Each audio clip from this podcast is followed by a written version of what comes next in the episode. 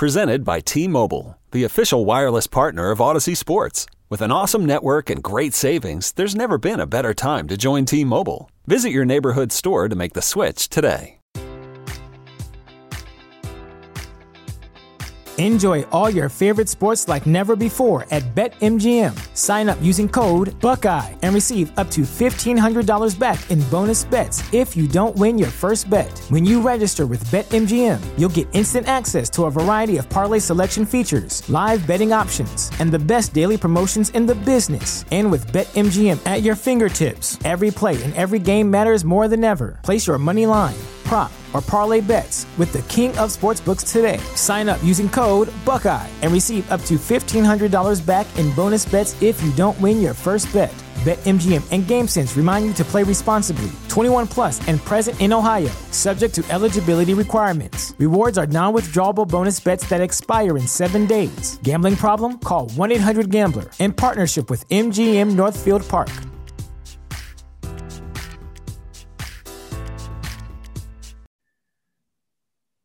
Amir Garrett suspended. The Chicago sports roller coaster continues. Let's celebrate. Let's put the hands up. Yes, Justin Fields is a Chicago Bear. The Bears had a great draft. Charles Leno being let go, that's a little bit interesting, but maybe our guy Tevin Jenkins out of Oklahoma State will be able to step right in at left tackle. The Bears do have some salary cap issues, doing the best they can.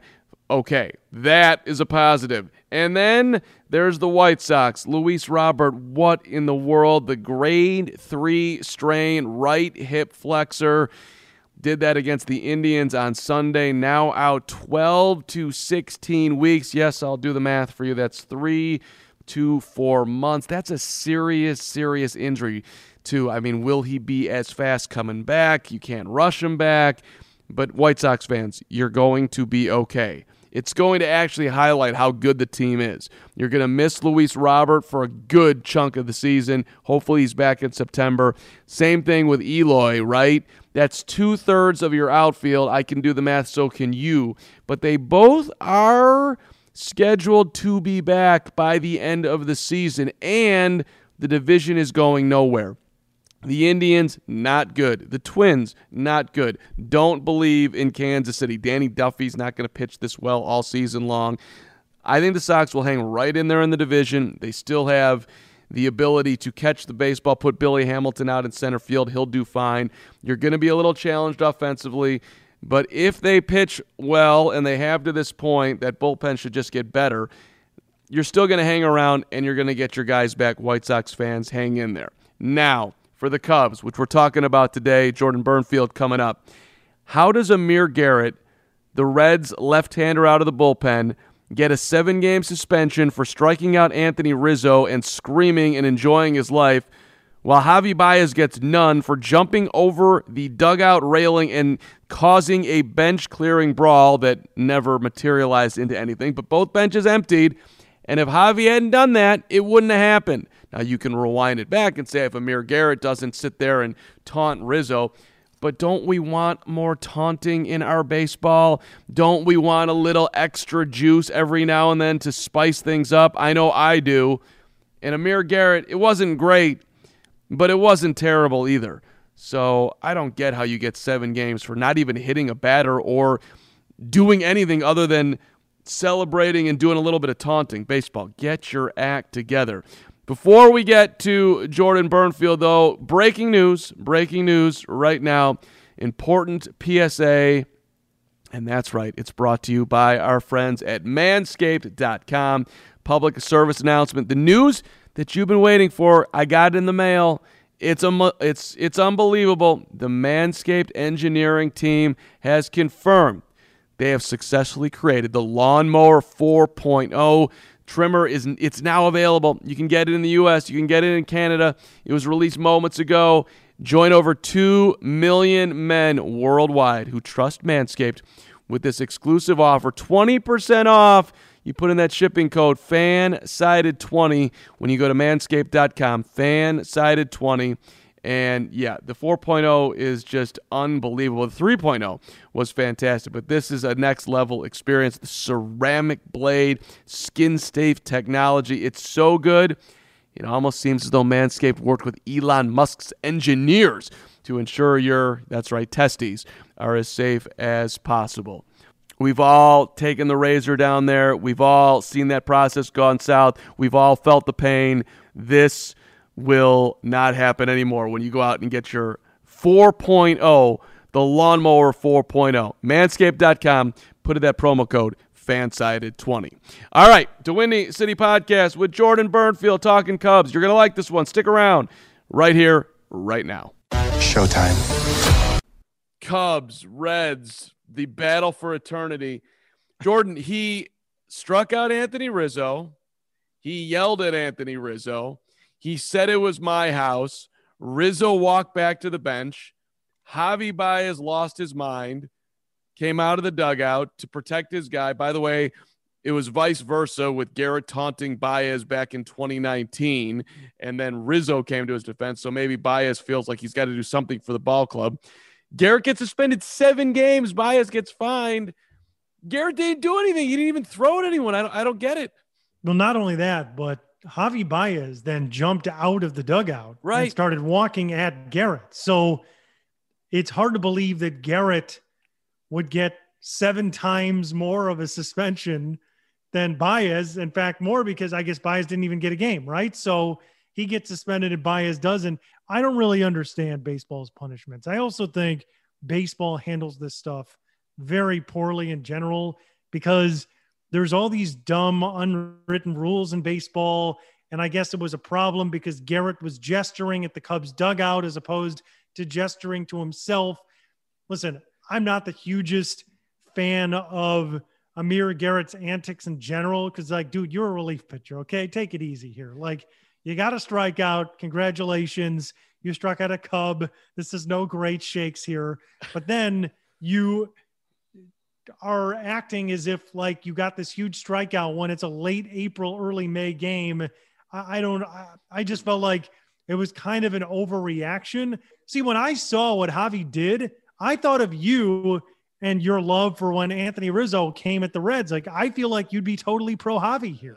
Well, look – I would be totally quote unquote pro Javi here if Javi was doing literally anything. Javi Báez is a straight embarrassment right now. The the yeah. du- the double error today, where you have a ground ball with a runner going down to second, you rush it, you don't field it cleanly, and then you Mister Cool Javi, you flip it off your glove backhanded to no one, so Mookie Betts goes down to third base. Dude, David Ross, somebody, and he's not playing in the second game tonight, but can somebody pull a guy off the field? Since when has he earned this free pass that he can literally do whatever he wants? I do not get it. I don't mind the flare stuff when you're great, but when you're bad, I don't want to see it. It's just not good form. Like, when he's playing at an M V P level, like he was in two thousand eighteen, when he literally almost won M V P. Okay. You want to be that guy. Great. We love it. You're Javi. You're having fun. You're playing great. But when you're struggling to the degree that he has for the lion's share of this season, this kind of stuff just, it, it rubs me the wrong way, because it feels like you have to earn being like that, right? Like, in my world, if you want to be that guy, back it up. I'm a Javi fan, but it's like, dude, I, just come on. I, I honestly, at this point, who wants Javi? I'm, I'm, I'm, I'm at addition by subtraction. So he came into today, this is from Bleacher Nation Cubs, with a one percent walk rate, which is nothing new, but that's, I just think it's worth noting, the lowest among position players in baseball. That's disgusting. Well, I'm sorry. You it can't... is, but to your point, to your point, he doesn't adjust ever. Uh, like... And the Cubs don't force him to do so, or he won't do it. It's one of the two, right? We're not in the clubhouse. I can't tell you what those conversations are like between Ross and the front office, and Baez. But what I do know is he doesn't seem to make adjustments. And when he has been at his best, he does make some. Like, he's always going to be a guy that strikes out. He's always going to be a guy that swings the bad pitches. But I think you'd agree with me on this. When he's playing his best, he's taking the ball to right field. He's hitting home runs to the right side. He's doing things where you're seeing the light come on, and that's when you get the best version of him. But, like, why do you not make any adjustments right now? It's just so well, aggravating to watch. Aside from that, dude, and I get it, like, the best hobby. Ball gets loose. He's a couple of feet off of third base. He's already anticipating it's going to happen. Then he bolts for home plate, slides in safe, pulls back one arm, slides in with the other. It's incredibly exciting. It's amazingly cool. But, dude, make the routine play. If you make an error, don't think you're so cool that you can go backhand flip.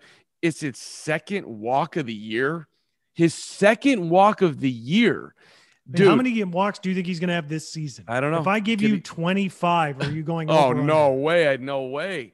I, I don't know if he'll get to ten. We're... right. He might not get to ten. And they don't throw you strikes. Why would anyone? Right. They're asked, they're begging to walk you, and he just won't do it. And by the way, if I was David Bowie, you don't have quite the uh, cachet to do it. But when he backhand flips to you and you're not standing there and Bodie just looks at him, if I was Bodie, I'd, I'd walk right up to him and right in his face, what are you doing? And then if I was Kyle Hendricks, like Hendricks could do it. Dude, I'm out here trying to get a complete game. Granted, it's seven innings. I don't need your mess in the in the middle of the seventh inning. You know, there was one out at the time. I, oh, I just No, Kyle Hendricks would go up to him and he'd be like, Mister Bias, sir, um, I'm right. just trying to Which keep is my why they sound as low as possible. So if you wouldn't mind just not doing any of the flashy stuff so that we can have the most efficient right. game possible. Thank you. Right. If if it, that would be the amazing thing. Hendricks actually channeled his anger that he never lets out and just started screaming at him like the whole world would explode. Bring back John Lackey. Just bring him back to, to put him in the bullpen and have him come out once in a while just to scream at these guys. Remember when he would just like – meander around the mound and pout.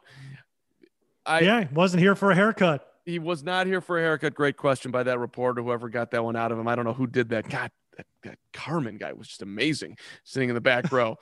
And this team is frustrating because they're bad. I mean, the bottom line is they're bad. And I thought Sunday's game was entertaining, except that they lost. And I don't even blame Craig Kimbrell because – I mean, there's a runner on second to start the inning. He didn't even give up a hard hit. It's not his fault. It's the rule. What was aggravating was, yeah, you're you're hitting five home runs in the game, but you're giving up five home runs. And every time, you know, you showed resolve by scoring every time the Reds would score, but it was like whoever was going to bat last in that game was going to win. They're wasting another incredible start to a season from Kris Bryant, who – without him, they might have the worst record in the sport. Do you know what bothered me about that particular uh, weekend with the Reds, the thirteen to twelve loss and the two homers from Kris Bryant? It was the reaction afterwards. This will surprise you, Jordan. And uh, Beto can't be with us today, so he would love this one. But here was David Ross afterwards, quote, they just lost to the Reds, who are the Reds, and Castellanos just hit another bomb. Who didn't know that we should have kept that guy? He was unbelievable here, and he was begging the Cubs, but we didn't have the money for Castellanos, so now he's killing us with the Reds. But David Ross, quote, I'm so proud of my team. That's one of the more intense games I've probably ever been a part of, especially as a manager. These guys didn't give it away in a, an at-bat today. I'm super proud of my team. What is this, the Northwestern Wildcats from nineteen eighty-one? You lost to the Reds in in, in, in April. We're gonna we're gonna laud you for being close to Michigan or Ohio State. Did I, they win a game in nineteen eighty-one? I, I feel like they probably didn't. I don't, I don't think they did. Denny Green hadn't broken the streak yet. Like, what? I'm so proud of my team for not giving away an at bat, dude. How low of a bar are we going here? Uh, we oh well, you know, most games we give away at bats, but today we didn't. I mean, well, come on, come on yeah, man. I mean, I, I did read that, and I kind of rolled my eyes at it because it almost feels like Rossi is trying to build these guys up as if they're a young team. They're not a young team, just not a very good team, right? And then and then these guys are taking it on. Trevor Williams, who got rocked in the game, man. If we played a fifteen inning ball game, it w- it would have been entertaining until the last out, and we so, would have lost because it would have been what whoever bats last was going to win the game, right? So if they played a fifteen inning game, they would have lost seventeen to sixteen. I think it's one of those where we would have loved to be on the winning side of it, but aside from the loss, it was really great to see everybody pick each other up, especially the guys that, including myself, didn't have a great day. Oh my dude, y'all won the World Series in twenty sixteen. You went to the N L C S in twenty fifteen. You went to the N L C S in twenty seventeen. You were in the playoffs in twenty eighteen. Like now we're now we're we're we're celebrating that we picked each other up and didn't give away at bats and lost to the Reds. Dude. Well, the one thing I would say too, I get what you're saying, and I don't disagree with it, but I think in baseball, because of the everyday and because they've been struggling, it's always, I feel like a lot of quotes to the media are part of the mental side of trying to just get through a one hundred sixty-two game season without going insane, right? Like they're playing bad baseball. They've struggled a lot. They showed some resolve because they kept coming back. And so they're trying to stay positive. And I, I get that it's kind of annoying, but this is what these guys do. I'll I'll give you another thing that I was annoyed for in that game, and I and I and I no, agree. It really with, grinds my gears. Yes, I'm I'm grinded again by the yeah. look. Look, it was a great game, it, and I I was very impressed. I guess that the Cubs kept on coming back, and Ian Happ showed up and hit a three run bomb to tie it up at twelve. Then gets hurt. Right. So okay, dude, Nico Hoerner is basically in deep center field by the time he runs down that pop-up. I mean, he is way the hell out there. And here comes Happ, who can't play center field, and he's late as hell, and he comes sliding in, and now they're both dead. Now, it's his ball. That is Ian Happ's ball all day long. He's just so freaking late that it's like, don't even bother.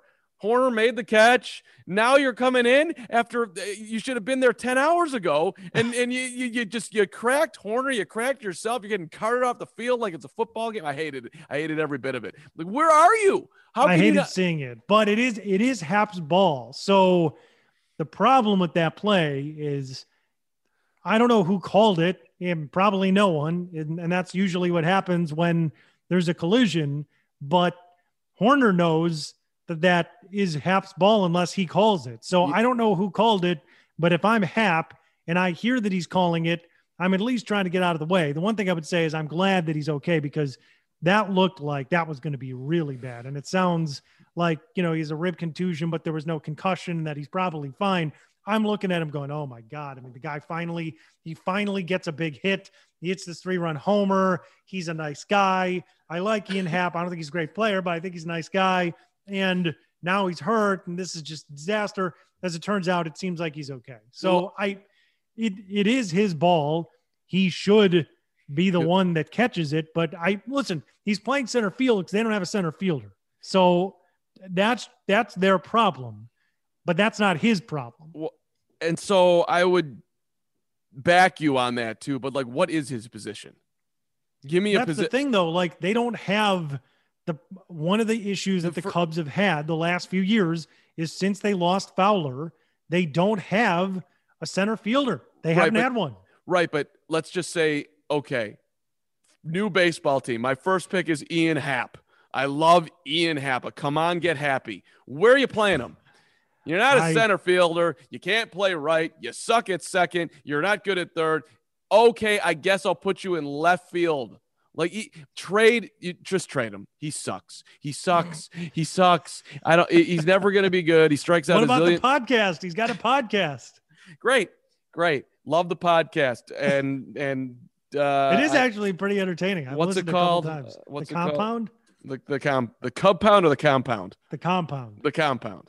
Yeah. yeah. No, I have. I've never listened to the compound. I'm sure it's a wonderful podcast. They're, I, they're actually like pretty for. A couple three baseball players doing a podcast. I listened to like maybe one or two episodes, and it's pretty funny. I mean, they're they're they seem like good guys. Are you telling me that I should give up uh, all the smoke and or the knuckleheads for the compound in my limited podcast listening time. I'm a busy I mean, guy.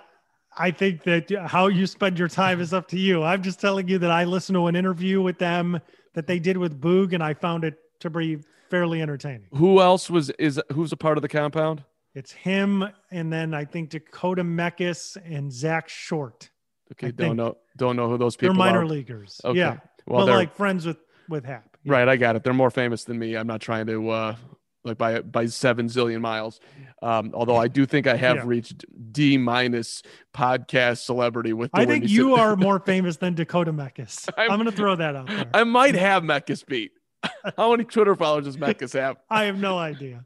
It's, does you got to have more Twitter followers. If, if having Twitter followers is the way in which we measure fame, you probably have more. I, I'm most into my TikTok right now, and I'm up, and I'm up to, let's look at it right now, Jordan. I think I've got eight hundred twenty, eight hundred twenty-seven followers. I think I just lost on the follower. TikTok. On the TikTok. Here All comes, right. Here comes the I don't top. even have a TikTok. Does you, this make me one hundred years old? Uh, maybe. Maybe. I mean, TikTok okay. is TikTok is is uh, is is all the rage.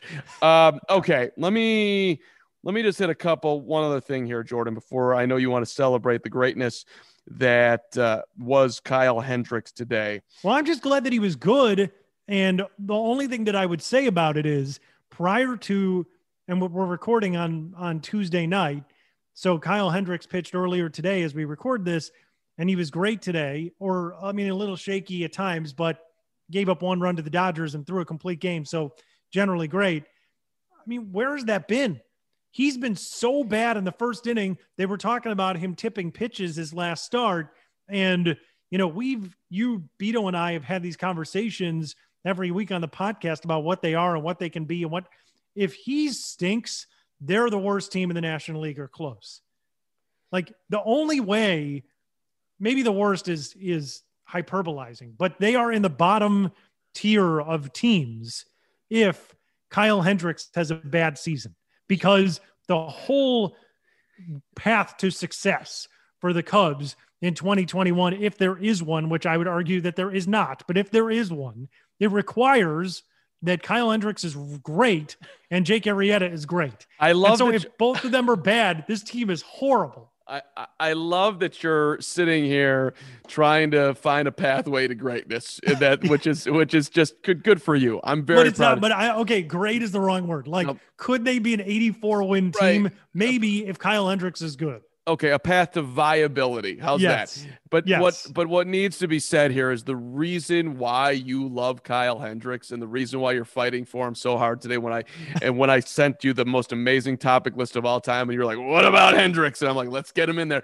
It's because you see yourself as Kyle Hendricks. You yes. right when you were a Deerfield Warrior taking the mound, you didn't have the you you weren't rushing it up there in the Central Suburban League North at seventy-three miles an hour. It why was, do you think? Greg Maddux is my favorite player of all time. Right. I wanted to be him. And now there's like a, a poor man's version of him on the Cubs. And I say poor man's, but not to be derogatory. I mean, just, just that Greg Maddux is one of the greatest four or five no. pitchers of all time. Kyle Hendricks is not even close to that. Kyle Hendricks is very good in his own right.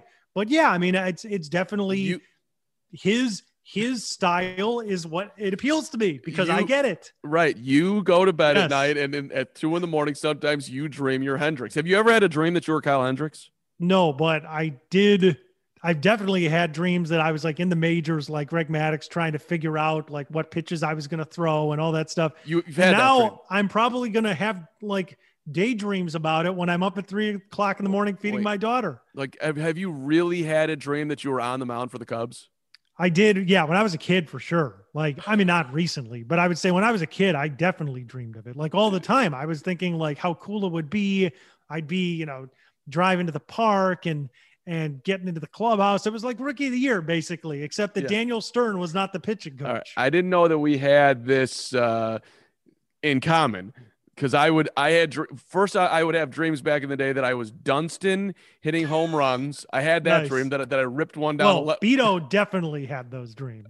I mean, I've never confirmed this, but Sean Dunston is his favorite Cub. But you, you literally felt like, like I would feel like I did it. And then my, my most famous one, not famous at all, but famous to me, was I dreamt that I was B J Armstrong. And when they won the, the championship, like I was jumping around on the on the court. And if you look at when the way he jumped around when they won it the third time, I jumped around the same exact way before he jumped like that. So read into whatever you want to read into the weird stuff here. But so like I, I'm jumping around. Have you told the, B J this story? I think I did once maybe, okay. And he thought it was very weird. But so then I, you know, we I'm jumping around on the court. We won the championship, and I go downstairs like I'm gonna, and I'm so excited that I'm gonna party with the Bulls in the championship locker room. And I get there, and they're all gone. And I'm like looking around, and like so he's like, they wait. Went what about to- the mullet guy? Michael Jordan's mullet guy. He wasn't even there. George Kohler was not there. You the oh. limo, yeah. And and they like somebody told me like they're at this restaurant, and I'm like, okay, I'll go to the restaurant. And then I get to the restaurant and they're gone from the restaurant. And, and, and then I wake up. I'm like, oh my God, I literally had the dream that I was going to party with the Bulls. And, and I, and I screwed myself in my own dream. Like I could, why you did, why, you why missed could, them. Why couldn't I have been allowed to party with the Bulls? I don't know. Uh, you should have been allowed. That's uh, my take. Yeah. Yeah. Well, that's young uh, Carm should have been allowed. Yeah. And you, Jordan Bernfield, uh, all sorts of celebrations and Cub dreams. I, I'm glad that we have this in common. Uh, I had, I had one more for you. Yes. on, on my, on my intense topic list today that I wanted to hit. I'm pulling it back. Oh, two things actually. Number one, we we've talked about uh, Kris Bryant literally every show. I'm just going to mention the fact, you, you, you know where Kris Bryant started today's doubleheader. You know what position he played in the, in game one? I don't remember. I okay. was doing the news, and so I was like following the game but not watching. Do- yeah. Doesn't matter. You're you're okay. He played right field in game one. You know what he's playing tonight? Left? Freaking no, center freaking field. Oh, he's, he's playing center tonight. He's, okay. he's playing center. He's he's hitting seven thousand home runs. So he's going to play all three outfield spots. He's going to play third. He's going to play first. And David Ross is talking like uh, the, the dude. He's great. He's, he's great. great. He's great. He's great. Like he's, but the, the other thing, and, and again, I've said this many times, when he's healthy, he's, I mean, maybe he's not like a thousand O P S great, but he's always really good when he's healthy. When I, he's, I, when he's not dealing with some injury that he's not telling people about, because he's so nice, Kris Bryant doesn't want to make excuses, wants to just nose to the grindstone, go out there and do his best. When he's truly healthy, he's phenomenal. Uh, yes, he is. And I really, really hope that something uh, is going to happen here. And, and it's, and we're going to have a, a Cubs come to Kris Bryant moment in time where they all realize that they are better off together, and you love being a Cub and we love you, and Cub fans should live uh, happily ever after with Bryant on the team. All right. I want to talk about Schwarber versus Joc Pederson. Who is going to Schwarber's had two walk-offs this year. I know. And did you see John Lester pitched really well in his first start? Five innings. Uh, got her done. No runs. No runs, and Schwarber at the walk-off. But Schwarb's, have you looked at his numbers? Yeah, he's been good. No, okay, he has not. Well, no, he's, I mean, he's hit a couple home runs, but this is what he is. Like, he's, he's doing hit- what – Uh, God, I mean, he doesn't hit for a high average. He's never hit for a high average. Well, he started out like his first game, he was two for five. I didn't, I hadn't looked at his numbers till today, Jordan. Like he was, he was two for five on April. I mean, the, the tw- two hundred average is bad, and the on base is bad because he doesn't hit for, you know, he doesn't, he doesn't get enough hits to have a high enough on base percentage. But he does walk. But he's hit two walk off homers. I mean, I guess the numbers aren't great, but like the it's, thing is, he's now like in his career with the Cubs. Yeah. When has he ever hit for high average? His best average was two fifty in two thousand nineteen. Like what he's doing right now is slightly worse than it would normally would be. But to be fair, this is sort of what he is. Like he's a guy that hits home runs, but because of the shift, he doesn't get a lot of hits because he hits into the shift very frequently. I mean, remember in the last three or four years, how many times did he hit the ball hard on the ground to the right side? It would get fielded in shallow right, and they'd throw him out. Like the shift kills Kyle Schwarber. I guarantee you that if Kyle Schwarber is young enough to benefit from a time where the shift is not allowed in baseball, he would hit like two sixty because he can sure. hit, but in the shift, he cannot hit. I, I literally thought that the Nationals had uncorked something with him. He went two for five in game one. He had a double in in in, in that game, and a whole, and uh, an R B I, and he had a double. In the next game, he's two for four. He's sitting. The dude's hitting four forty-four. Then he goes oh for five against the Cardinals and strikes out three times. Then he goes oh for four against the or oh for five, then oh for four, strikes out two times. And then starting on April eighteenth, for those not paying attention to Kyle Schwarber, these are, are his strikeout numbers the rest of the way in the season. Two, two, two, two, two, one, yeah, one, two, one, zero. On April, Morse code. On, on April the thirtieth, he finally didn't strike out. He got a couple of hits and raised his batting average from one eighty-six to two oh six. And then the last time they played him was on Saturday. He went oh for two with two strikeouts, back down to two hundred. Um, I guess so. You're right. He has not been good, but I, he, but I would say that, like, he is typically a slow starter, one, and two, he's pretty consistent in what he is. He's probably going to hit two twenty or two thirty. He's probably going to hit, if he plays every day, somewhere between twenty and thirty home runs, and he will end up with a decent on base relative to his batting average, but not relative to what's great. You know what I mean? Like, if he hits two thirty, he'll probably have like a three twenty on base percentage. Well, he's having a great year at uh, batting two hundred with two homers and an O P S of six twenty-one compared to the guy who's hitting one thirty-seven with one homer and a four ninety-eight O P S. Welcome to Joc Pederson. Who do you got? Pederson versus Schwarber. This is going to be amazing. Higher, higher batting average. In the words of Steve Rosenblum, and death is not an option. I mean, love Steve Rosenblum. Uh, h- higher batting average. Who will finish with a higher batting average? Who will finish with more home runs? Jordan, or or let's not do, let's and and make your prediction. The one thing I would say is the reason why people discount batting average these days, all these stat heads, in my opinion. Okay, fine. O P S. Because let's... no, it's because the shift has killed batting average. That's why. Because guys don't hits don't fall in anymore. You that, have to homer or double to get a hit. I mean, well, that's, the, that's why I hate the shift. So, like, both of these guys, traditional statistics suck. And I'm not defending either one of them. But what I am saying is, if there wasn't as much shifting in baseball, I guarantee both of them would have better traditional batting averages. That, that's true. Listen, that's, that's all fine and dandy and, and accurate. Right now, Major League Baseball league-wide, the average is two thirty-four, which That'd is the, terrible. That's the lowest in the history of the game. It's yeah. uh, the, the the worst ever. Before that, we'll see if it sticks. I mean, it's early in the season; people tend to hit better when it gets warm. But in in nineteen sixty-eight, the year of the pitcher, because they raised the mound, it was two thirty-seven. Uh, last year, teams hit two forty-five. So right now, two thirty-four. I mean, that's a significant drop. I know everybody loves the numbers. That's why they come to this podcast. So if you want to be nice to Schwarbs and company, or, you know, he's hitting two hundred, he's only thirty-four points below league average. That's not that terrible. Um, yeah. But I, I mean, honestly, you wouldn't, you, what I didn't understand was to get rid of Schwarber for eight million and then to sign Pederson for seven. I get that the that the rhetoric on it was that Pederson is probably a better version of Schwarber, which is probably true. Like, if you took the whole player, not just the offense, and you take just, you know, you say offense, defense, you know, athlete, all of that, I think I would take Pederson. But yeah, obviously everybody in Chicago loves Kyle Schwarber for what he accomplished in twenty sixteen, coming back from that gruesome knee injury to end up hitting four whatever in the World Series and helping them win. So I love Kyle Schwarber. But if I'm being objective here, I would say that I didn't mind them choosing Pederson over Schwarber for the reasons I just mentioned. But yeah, I mean, it obviously hurt when they got rid of Schwarber. Uh, listen, the guy led off the tenth inning in twenty sixteen with a base hit after the rain delay. As far as I'm concerned, they should build him a statue and put it outside on Waveland Avenue. Agreed. I mean, yes. Led off the tenth with a base hit, pointed at the dugout. You right when that happens, like, they're going to win this game. They're going to win this game. There's something. There's a different energy right here. I mean, and he was a, he was awesome.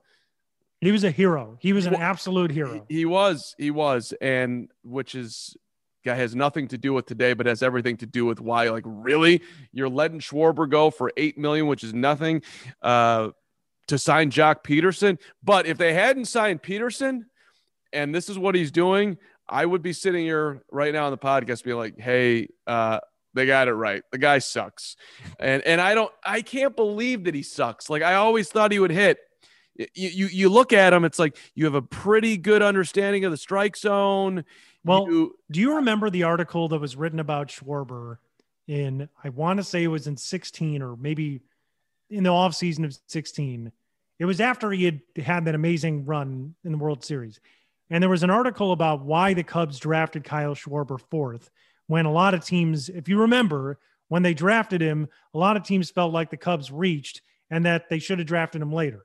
And one of the reasons why they drafted him when they did was because the Cubs felt that, or the Cubs had done a test of his eyesight and his ability to read pitches through, you know, their newfangled technology. And he tested at the same levels as superstars in baseball at the time, like David Ortiz and Manny Ramirez and some of the greatest hitters in the game at the time. Kyle Schwarber had the same eyesight ability of tracking pitches and seeing strikes and all this stuff. That's why the Cubs, one of the reasons why the Cubs felt so strongly. The reason I bring that up and why it's interesting to me is because really, other than for a finite period of time, that never translated into him becoming a consistently good major league hitter. He tested as well as the, the elites of the elite, and it never worked out. And Listen, I don't know why. I, I thought when I remember that, I remember, yeah. I, I remember those, the whole eyesight thing and how he would spit on pitches just off the plate. And I, listen, I thought that this was Theo genius. Yeah. They, they, they absolutely knew this guy was the best hitter in the draft, and they, they didn't care that they were overdrafting him. And all of it made sense to me. This is, you know, it's not the N F L draft. You're not going to trade back five spots. You're not, you know, it doesn't work like that. Okay. You got it right. And when he was getting base hits in the playoffs and you were seeing Theo and company behind home plate, like, way to go, Schwarbs. I was like, these freaking guys are the greatest. They knew everything about Kyle Schwarber. and I, it's just, uh, I didn't see it coming, and I still didn't see it coming, even this offseason. But now, now it's Pederson versus Schwarber. I think, I think I, I'm going to take Schwarbs. I think Joc Pederson's going to hit one seventy-six. I got one. I got one. I got one seventy-six hey. and one seventy-six and twelve homers is my prediction for. And I'll and all things being equal, Joc Pederson was the Cactus League, League M V P. He was so, so good. He was so good. So good in spring training. And, and he, Schwarber wasn't the Grapefruit League M V P. I'm just saying. That's true. That's true. Which uh, in this battle, that might actually mean something. But I'll take. What one... did he do in spring training? Right. I don't think anything. Right. Right. Schwarber. Schw- I didn't. He wasn't making news. I didn't notice him. I, may, I might have to go back and look at Schwarber's stats. I I, I got Schwarbs hitting two oh two with fourteen. It's going to be a close race here. So you have them both having statistically horrible years, worse than their career averages by far. Rest, but Schwarbs is going to win. Okay. I For mean, that I, is, that is the festival of suck right there. Yes. I, I, it, it, it, it, it absolutely is. Uh, all right. I got one more for you, Jordan, as I was, uh, I think you'll really like this one. Did you see what happened in New York today? I With did the, not. So the new, the New York Mets have fired hitting coach Chili Davis and assistant Tom Slater. They have been given their walking papers. Apparently it happened after Monday night's loss to the Cardinals. Um, what, what, what really, and I, this just shows that I'm four years old, but I just, I found Wait, so bit, Albert Almora has gotten him fired twice then. Right. right. Davis is out again. Apparently very well respected. Last year he never even showed up. He he did this he did the coaching from a distance because it was COVID. Uh, but Chili was still able to make an impact. But this year, not so much. And he's been replaced by the duo of Hugh Quattlebaum and Kevin Howard. Now I don't know who, who? Hugh. Is that Mike Quaddy? Hugh, I mean, it's one thing to get fired, but when Quattlebaum is the call off the bench, I think that's a, I think that's a problem for Chili Davis. Who the, who the F is Hugh Quattlebaum? Who I have never heard that name in Hugh, my life. Hashtag ever. Hugh Quattlebaum. I'm this sounds at, like a character out of Curb Your Enthusiasm. This sounds like a friend of Marty Funkhauser. You were you were replaced by Quattlebaum. R I P Marty Funkhauser. Uh, uh, exactly. There was a there was an article by Mets uh, Metzmerize uh, online. Is that a fan sided site? Let me let me see. I don't, and it's not. Uh, is is Hugh is Hugh Quattlebaum the right man for the job? Ronnie, tell us about Hugh there it, Quattlebaum. There it is. Uh, oh God! In nineteen ninety-nine, they write Chili Davis finishes his nineteen-year career, three-time All-Star, three World Series wins. Davis was the hitting coach of the A's, Red Sox, Cubs, and Mets. Um, you know, just just a great pedigree. The man Mets, the Mets chose to replace Davis is Hugh Quattlebaum. Corner infielder appeared in forty-nine games for Oneonta in the Oneonta. New York. Don't ma- don't mess with Oneonta. I called games there you at go. Oneonta in the New York Penn League. That was the biggest dump of a ballpark I've ever been to in my entire life. Six. I called that series sitting on a wooden plank that had nails sticking out of it with a giant wooden board in front of a chain link fence. And that's what I was looking through to call these games. This Six. ballpark sucked. Six. See, there it is. Six degrees of Quattlebaum. Jer- Bernfield was sitting on a bench in, in Oneonta in the Penn League. two thousand three. That was, got, I stayed in a hojo for three days. Uh, that I was lo- the worst. I love a good hojo. They hojo. Are you? I I'd kill for a good oh. Howard Johnson. Is Howard Johnson still alive? Let's see. Howard Johnson hotels. This is the beauty of the internet. Where where is the, where is the nearest Howard Johnson's? There, Howard Johnson's are still going. Now part of the Wyndham Hotel Range. You could stay three nights and earn a night free. Jordan Bernfield for what? Sixteen dollars a night. Let's go. Enter destination Chicago. There's Check- no hojo in Chicago. We're about no to way. we're about to find out. Checking in tonight. I'm having problems at home. Let's see. Uh, where were you last night? Stayed in the hojo. The hojo by Wyndham in Elk Grove Village, baby. fifty-four ninety-nine. Looks nice. There you go. It's minutes from the Stevens Convention Center and the Rivers Casino. They'll even blacklight the sheets for you just to see what's there. Ooh. Howard Johnson's, baby. Ooh. Um, I, again, I had one other Quattlebaum thing. Oh, you should just know that in two thousand three, he reached Triple A. He played three games. Nine plate appearances for the Ottawa Lynx, a single, double, and he was hit by a pinch. Quattlebaum left professional baseball that year. Chili Davis, a three-time All-Star, three World Series, was replaced by Quattlebaum, who had nine at-bats at Triple A. I am appalled. Can I ask you a question, though? Like, what, Chili Davis must be a good interviewer, and he seems to be, like, legitimately, he seems to be pretty well-respected. All these organizations seem to like him, and they hire him. And then it just turns into a dumpster fire. Like, what happens? Well, as far as I was concerned, like, you're blaming Chili Davis. Look at the Cubs. Oh, really? Chili came in. They maybe got a, a day or two better than he left. They got a day or two worse. I mean, they still suck at the plate outside of Kris Bryant, so having a resurgence. So I, I never, like, blamed it on him. But I think you're probably right that, that Chili is, like, he does. There's something that Chili is able to connect. Uh, I also, the hitting coach, like, what do they do? Keep your head up. This is like the fire Greg Walker stuff the White yeah. Sox fans used to do. Like, it's not – I don't feel that the hitting coach makes a big difference. Who was the – the? remember in, what was it, two thousand ten or eleven, the Cubs were playing terrible, and they hired Rudy Jaramillo, who was this vaunted hitting coach. That was a big deal. To come in and help them, and everyone's like, oh, oh. They got Rudy Jaramillo. All of a sudden, the offense is going to turn around. They're going to become this great team. And nothing changed. The only hitting coach that the Cubs have ever had, I'm just going to give him credit because I love him, but Jeff Pentland made a difference with Sosa. I wanted that on the record. He did. Pent, Pent hell, he moved his hands down, and somehow he had some level of rapport with Sammy that it, it actually, I think it did make a difference. And, and Pentland was great at looking the other way when Manny Alexander was shooting Sosa's butt up with whatever injection yeah. was available. Sammy, you're, you're looking very buff today. How did this happen?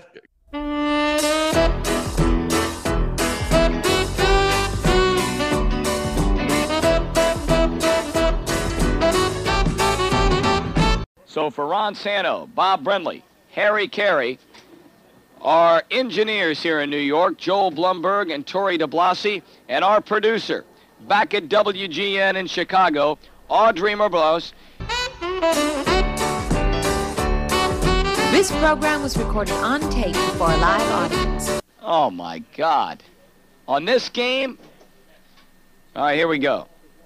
Apologize to Audrey for me, by the way. I could, I mean, Aubrey, I couldn't read it. I wrote it down, and I couldn't read the darn thing.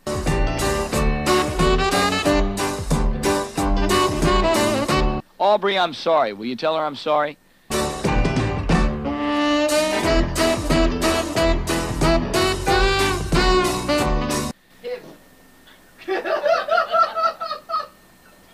Boy, I've really screwed the damn thing up now.